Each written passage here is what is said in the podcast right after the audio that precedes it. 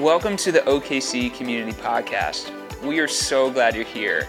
To get the latest updates or to watch this week's message, visit our website at okccommunitychurch.com. Well, hi, everyone.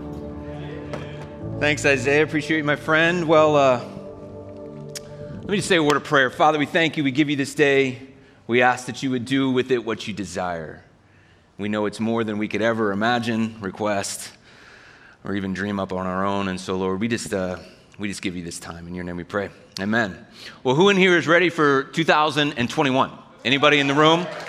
I'm excited about the next few weeks we have as a church family. It's going to be a really, really uh, just a special time. And we have so many great things happening this month. Um, and so I'm excited. So let's begin with this. Everyone say renewal. The key that I really want you to notice today is intention. We want this month to be full of acts of intention on your part. Uh, we, we're trying to be intentional. We want you to be intentional. We believe that writing in a journal can be intentional. We believe that uh, scheduling your time around nights of worship can be intentional. We believe that making the decision to get baptized can be intentional. And we just want this month to be full of acts of intention. You know, I'm so, I'm so thankful that the Lord has created this kind of rhythm that we have with a new year, which gives us the opportunity, of course, to, to sort of have a fresh, clean slate. It's not completely clean. We know it's not a blank canvas. We carry everything into this new year with us. However, it gives us the opportunity to rethink, to, to reconsider, to, to, to reform, and, and of course, to renew our hearts, our mind, our soul, and our strength. And so, um, today, I just want to jump into this, this first message of renewal. is called The Tide is Coming.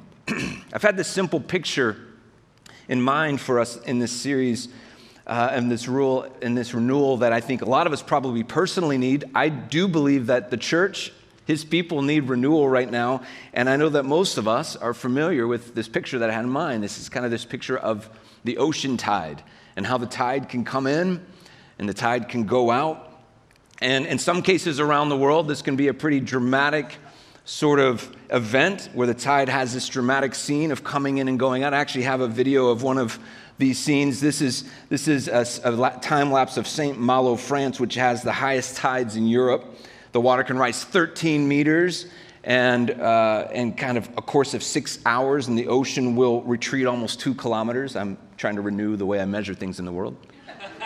the metric system rules. Yeah, right. America rules. we measure in feet. Uh, so that's, so anyway, um, 13 meters. 13 meters equals about 42 feet, one or two kilometers equals about 1.2 miles. So the water retreats uh, over a mile. And of course, when the tide goes out, it exposes all that was, that was um, in the water at one point. And this is where we find tide pools and, and sea, sea life that can get exposed and exposed to the air, maybe. Um, that they weren't really uh, ready for. And 2020 felt a little bit like the tide went out.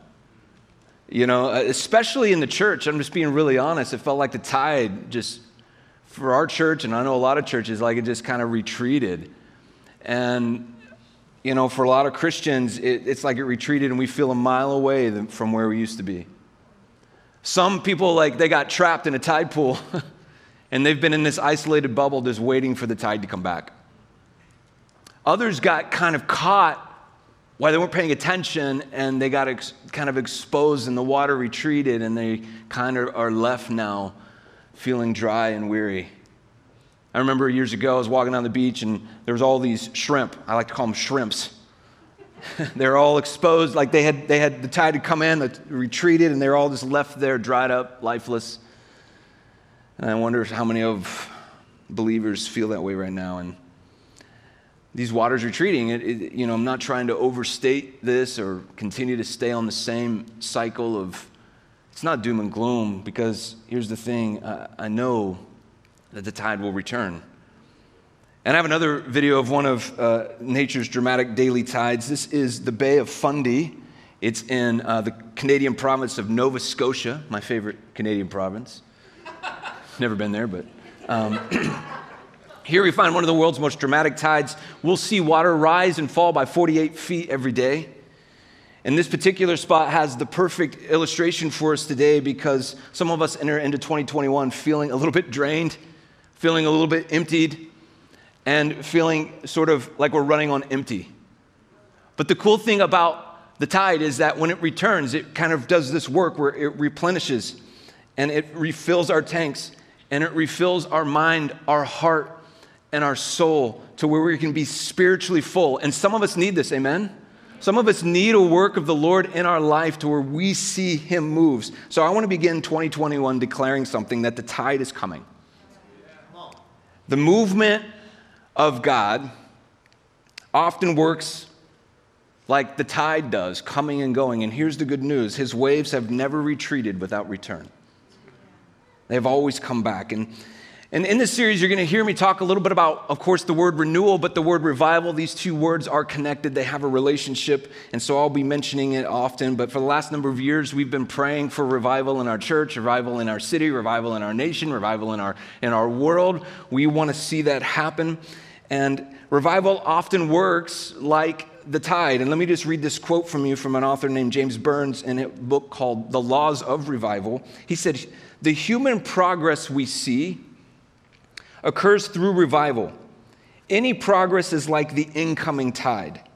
Each wave is a revival, going forward, receding, being followed by another. To the onlooker, it seems as if nothing is gained. But the force behind the ebb and flow is the power of the tide. Thus, the progress of humanity is continued through successive revivals. Now, he's, he's essentially saying all human progress is the result of the revivals that God brings. God is renewing and reviving while He works through the waves of the incoming tide. Every incoming tide remove of God, in, in essence, it makes a difference. So I, here's what I want to do. I just want to, I, I like every once in a while for you to repeat back to me. Everyone say, the tide is coming. So, to begin, we must operate from an understanding that God is the one who does the work of renewal. It's not us, it's not a work of us, it's a work of God. He's the one that makes the waves of renewal come and go. He's the one that is the power and the ebb and flow of the movement. So that's why we pray things like, God, we long for you to move, right? That's why we sing that and worship that and ask for that. That's why we pray, God, we want to get swept up in, in a wave of your love and goodness. That's why we say things like this renewal, revival, restoration. It's all an act of God's love for us. That's why that He's not forgotten us, that He's still with us and that He's ultimately pressing us towards progress of ultimate renewal, which we're going to be getting into that in this series. What does that even mean? That God has always been doing, since the fall, a work of renewal in the world. So, renewal is a work of God. But there are times, there are times we also find in the scriptures that we can catch the attention of God where we can do things, where we can pray things, where we can trust in ways that cause Him to move. Many people have experienced a personal renewal. Churches have experienced a personal renewal through what I'm calling this morning an acts of intention, an acts of passion. And so I want to share with you what I mean by that because although renewal is a work of God, there is something that we can do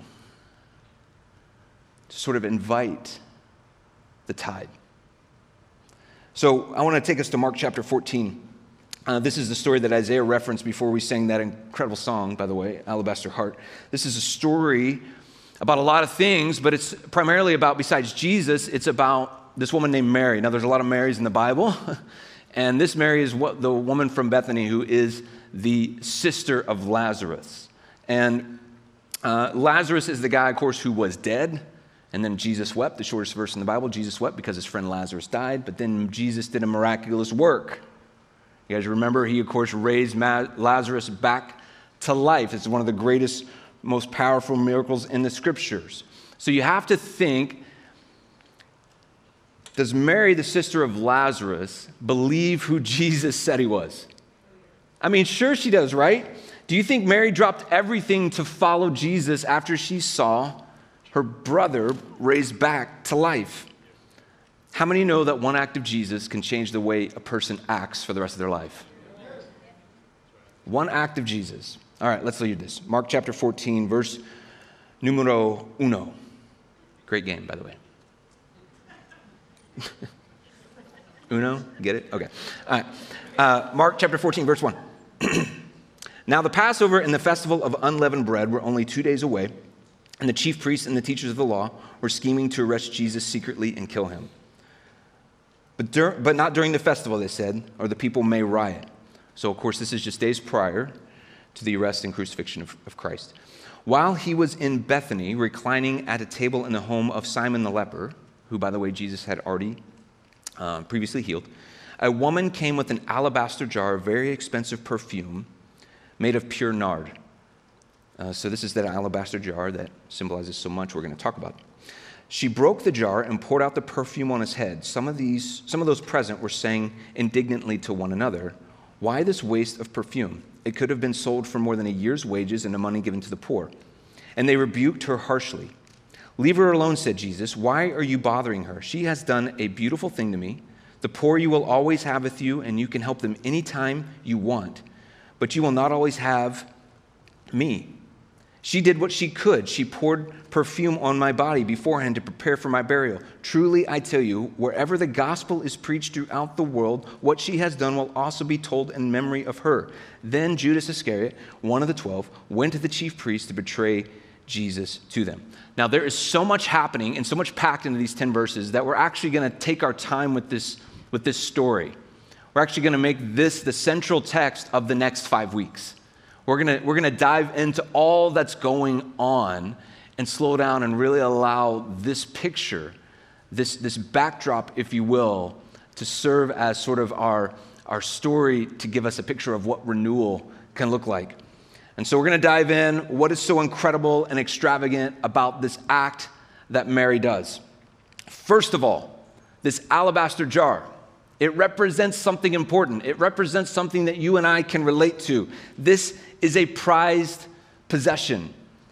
This alabaster jar is not just prized in sentiment or in pride, but it is an investment that has a high monetary value.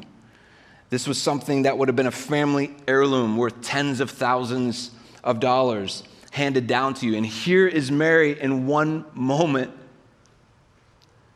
is pouring it all out. The scriptures obviously say that the value is worth a year's wages. So I want you to imagine it like this someone in Mary's family had probably spent years and years of saving money they took that money that they saved and made a huge investment and bought a bottle of perfume. Can you imagine going and buying some Chanel with your, you know, savings for years and years? But this is what they do. And they wanted it handed down from generation to generation. This alabaster bottle was supposed to last for generations, and Mary poured it out in one moment.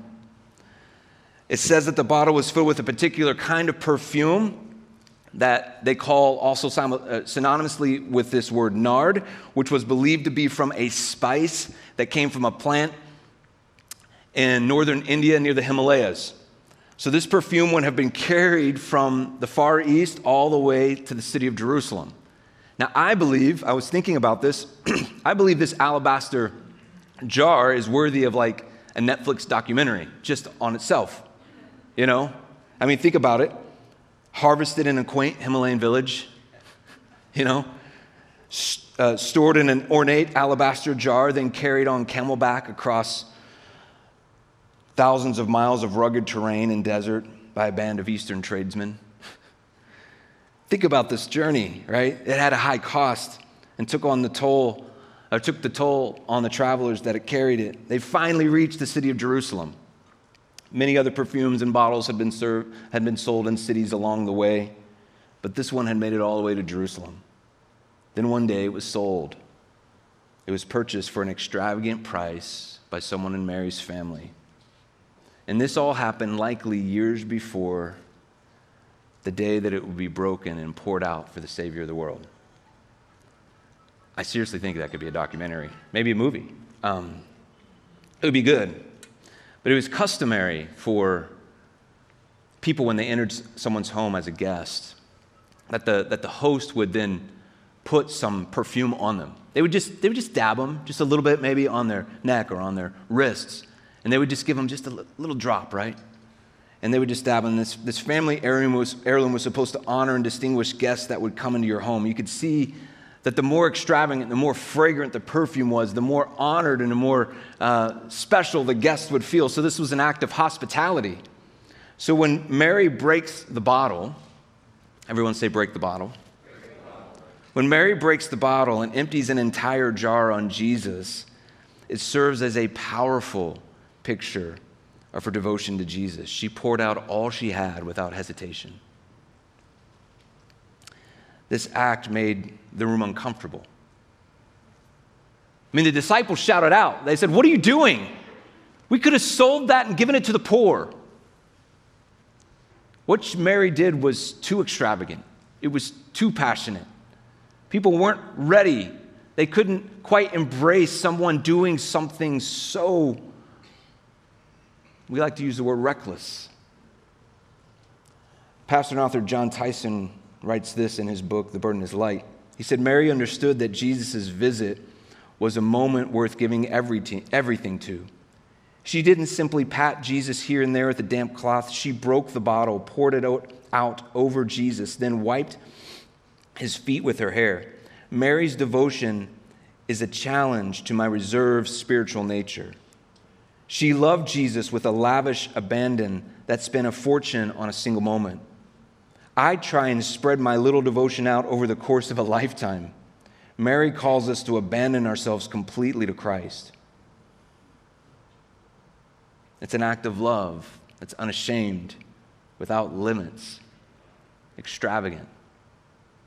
I love how Brennan Manning writes this to describe this kind of love in his book, Furious Longing of God. He says, The wild, unrestricted love of God is not simply an inspiring idea, when it imposes itself on mind and heart with the stark reality of ontological truth, meaning the reality of yourself, it determines why and at what time you get up in the morning, how you pass your evenings, how you spend your weekends, what you read, and who you hang with. It affects what breaks your heart, what amazes you, and what makes your heart happy. I love that. When the love of God, when it imposes itself on your heart and mind, it changes everything about what you do, when you get up, what you read, even how you feel. You know, I told you at the beginning of this morning that today is about a day of acts of making acts of intention. It's about choosing to be intentional with our love. You know, so many of us spend our life with Christ just saying we love Him.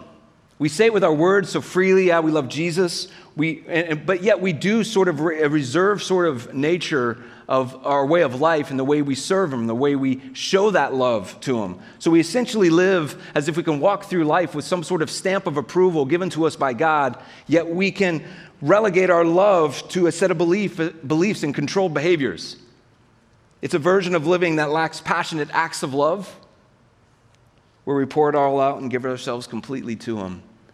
As I continue to just reflect on this passage, I truly am like impacted by it. How reserved my love is. How limited I make it. Have you ever broke the bottle for Jesus?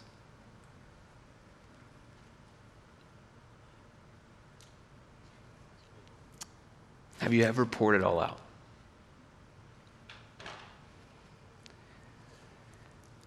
In this story, even the disciples were thrown off by this. They were surprised by it.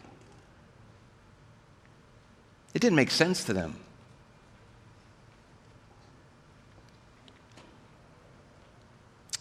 You know, the amazing news is that our passionate acts catch the attention of Jesus. Think about what happened in this story.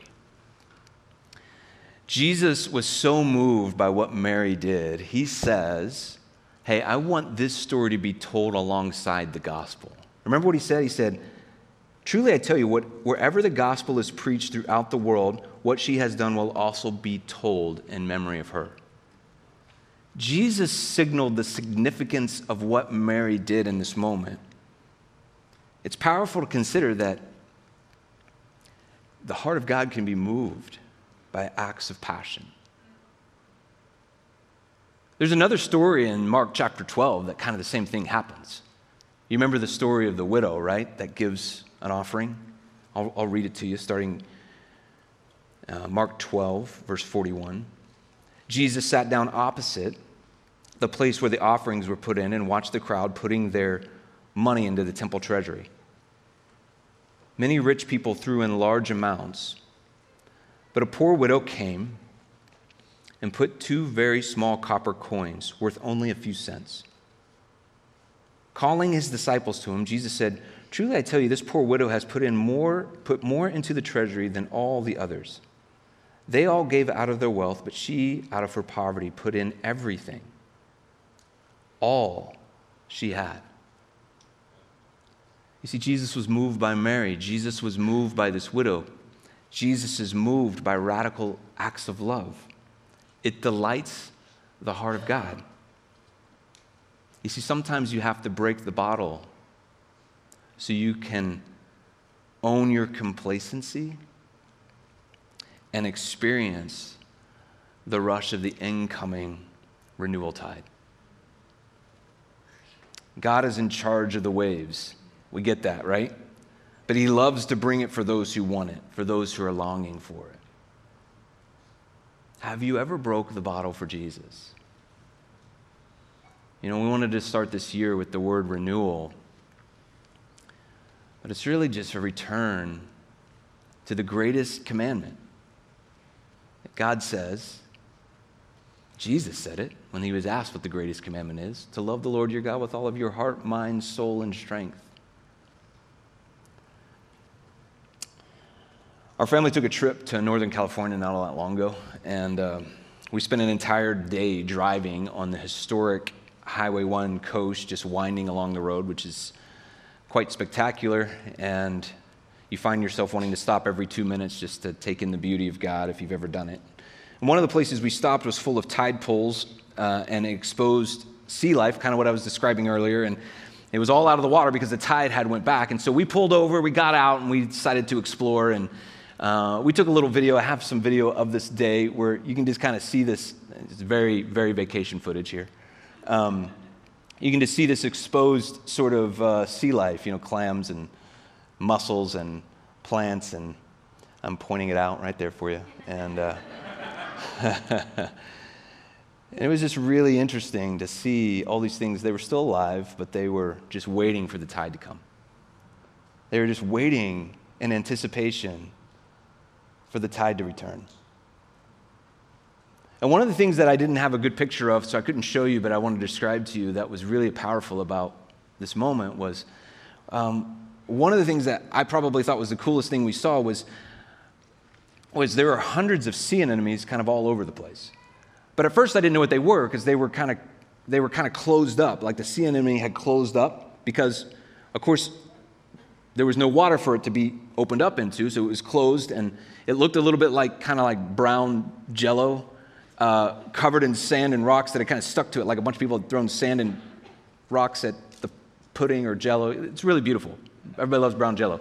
And so we, it was like closed up, and we were like, what is that blob of brown stuff right there? I didn't know what it was, but then we saw it under, we saw a couple tide pools, and it was underwater, and we saw, we saw it ex- opened up, and it was this fluorescent green. It was just beautiful. It was amazing. And I just got this picture for us, right? Like, that, that we just have went through like this sort of, there's like an ugly side of life. It's not all that, it's kind of squishy, complacent.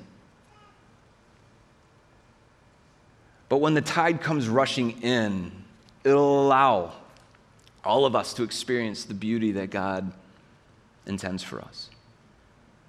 As we open up, as we break ourselves, even as Isaiah said earlier so beautifully, break ourselves open to experience the incoming rush of the tide returning.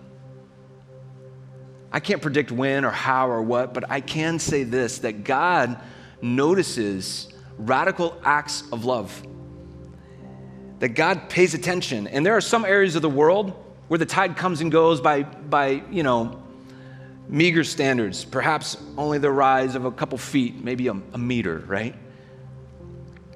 Spiritually speaking, this happens a lot. Have you ever experienced the roller coaster of the ups and downs of the spiritual life where you have a few months where you're feeling great about your spiritual life, and then you have a few months where you're feeling not so great about it, and you're like, I got to get back on the treadmill, you know? And you keep doing that cycle again, and it's sort of just like these little hills, these little ebbs and flows, these little one, two foot rises. But there are other parts of the world where the, where the tide can rise by almost 50 feet. What if we ask God for that? What if we started looking for that kind of tide? What if we weren't looking for little ebbs and flows, but we were looking for the power of God to come rushing into our life? What if we asked for that kind of movement? What if we asked for that kind of rush in our lives to replenish, refill, renew us from the bottom of our feet to in over our heads? What if we asked for that? I want you to hear something really important today. The way we ask can often be demonstrated by the way we act. We can't ask for big things of God without acting in big faith. Mary didn't even ask for anything, she just acted. So, what if our asking became acting? Are you with me? What if it was about acts of passionate worship? What if it was about acts of extravagant generosity, acts of lovingly and sacrificially serving others? What if it was about acts of radical commitment or acts of reordering your time and centering on Jesus, acts of authentic, genuine prayer and worship, acts of elevating God's word in your life? What if we quit just always asking and we started acting? What if God is wanting to move and He's waiting for people who are moved? What if He's looking for people to move and act and break themselves open so that He can come rushing back in? Instead of just a group of people wanting and asking desperately, which is a beautiful thing, but we aren't just doing it without acting. So, what does the breaking the jar look like for you? That's why what Mary did was so moving to Jesus. She acted Many of us just speak and go through the motions or make requests, but she broke the jar when most of us cautiously ration our devotion because we don't want to be too much or too extravagant, so we ration it out. And she just poured it all out.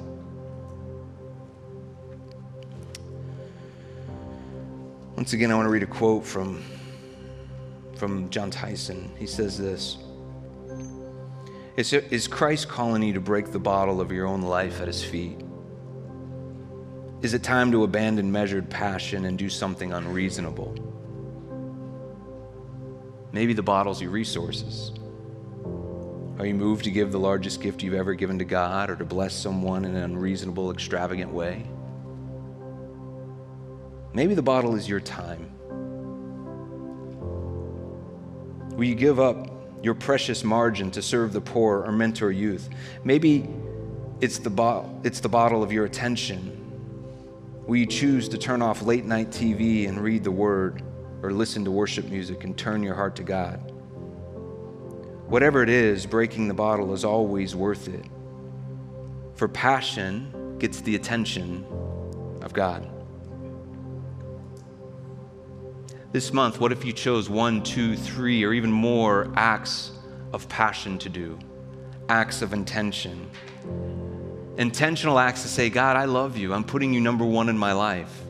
And I'm going to do these things to show you that I love you.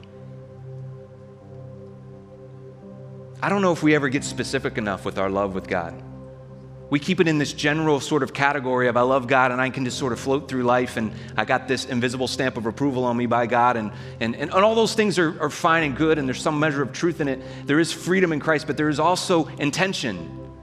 There's also passion that has a purpose. There is also passion in which we do something extravagant. So, what if this month you chose one, two, three, or even more specific acts of passion that you want to do to just say, God, I love you?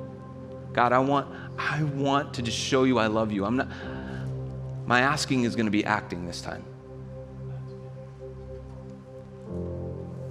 This is why we're saying silly things like come to church every week. In, in today's world and today's culture, it's unpopular to tell people to come to church every week.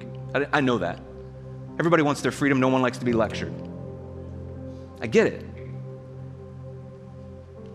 But I also know that it is like proven fact that those people who are not in church regularly do not have the spiritual temperature of those who are. We don't do this for our sake, we do it for the sake of Jesus. And so it starts with the simple things coming to church, being a part of community, figuring out how to navigate this world that's so different. And say, you know what? This new climate, these new conditions, I'm going to acclimatize who I am as a person because I'm not going to put God last and say, You're on hold, God. I'm going to sit in the tide pool until you come back in. God will come back in through acts of intention, He will come back in through acts of worship. He will, he will pay attention to you. But you got to act. That's why we're saying take a journal, write some stuff, but don't just pray more prayers of request, make them prayers of commitment, make them prayers of action. That's why we're saying, hey, let's worship together because renewal is impossible without worship. Worship is the on ramp to renewal. And that's why we look at you and say, hey, God's put things in your heart that only you know. And all we want to do is fan the flame of that thing that God has put in you. God's giving you the courage, the boldness, He's giving you the faithfulness to go and do it. Those are the things that get the attention of God. Those are the things that move God. And that's actually what brings the tide in. So I want to pray for you. So if you just bow your heads, I got three things I want to pray over us today. Um, and they're very specific things, but the first one is this it, it, it's really for all of us. But as I just mentioned, what is this? What's one, two, three or more acts of intention and passion that you could do in January? Perhaps it's related to your time or doing something like coming to the prayer room regularly, or maybe it's just, you know, it's just about the dream God's put in your heart that you just got to take it off the back burner and put it onto the front. Maybe it's serving or, or whatever it is. It's going to take more than just this moment. You're going to have to do this beyond this moment. And so we just want to encourage you to think about it, Lord. I just pray over each and every person. Would you just fill their mind and their heart with acts of passion to just show us that we can show you we love you, Father. It's not, it's not a guilt trip. I don't, I don't want it to feel that way. I'm just passionate, Father. I'm ready. I just, I need it personally. I think our church needs it. I think the church needs it. We need to be filled with acts of passion and love for you, Father.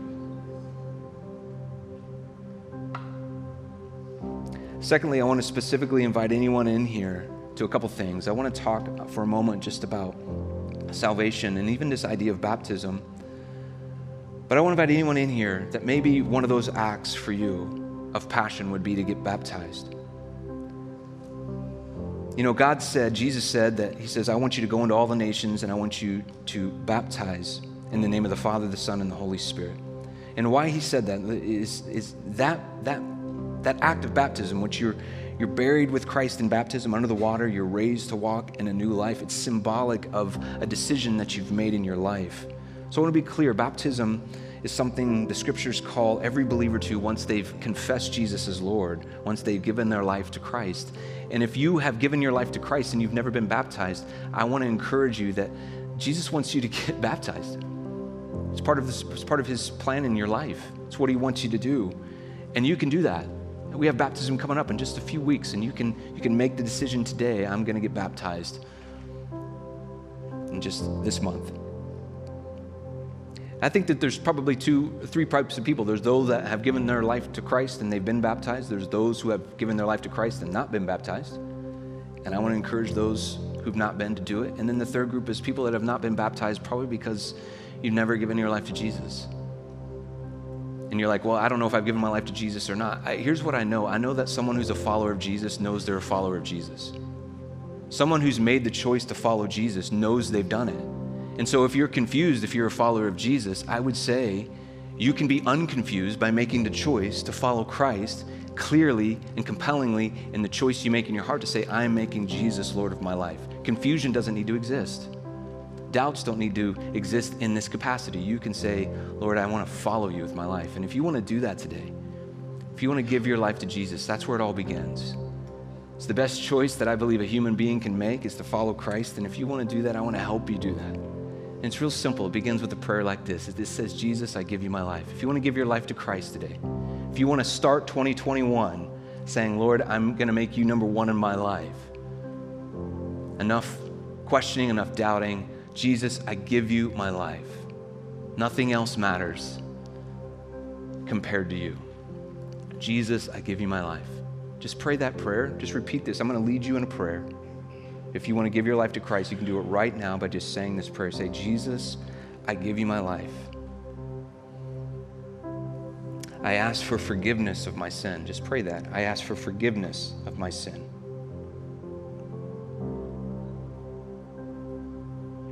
Just pray, I commit my life to you. I commit my life to you. So, once again, Jesus, I give you my life. I ask for forgiveness of my sin. And I commit my life to you. And then you just say, Thank you, God, for saving me. If you just prayed that prayer, I just want to pray for you. If you just prayed that prayer, just real quick, be just brave. No, everybody's got their heads bowed, but would you just lift your hand so I can just say a prayer for you if you just prayed that? Yeah, I see a few hands. Anybody else? Just lift your hand real quick.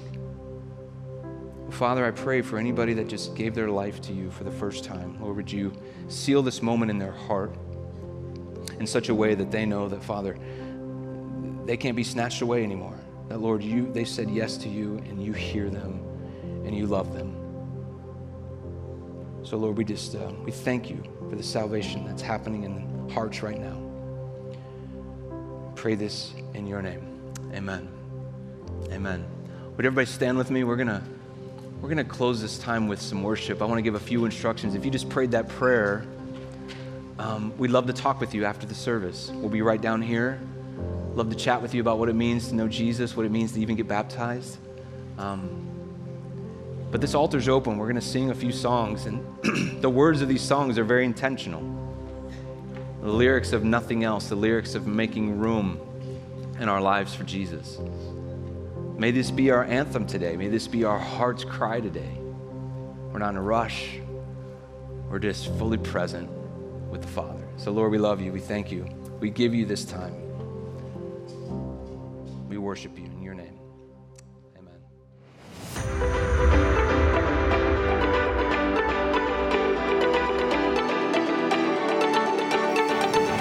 We hope you've enjoyed this week's message. If there's anything we can pray with you about, or if you have questions about God, we'd love to talk with you. Please visit our contact page at okccommunitychurch.com.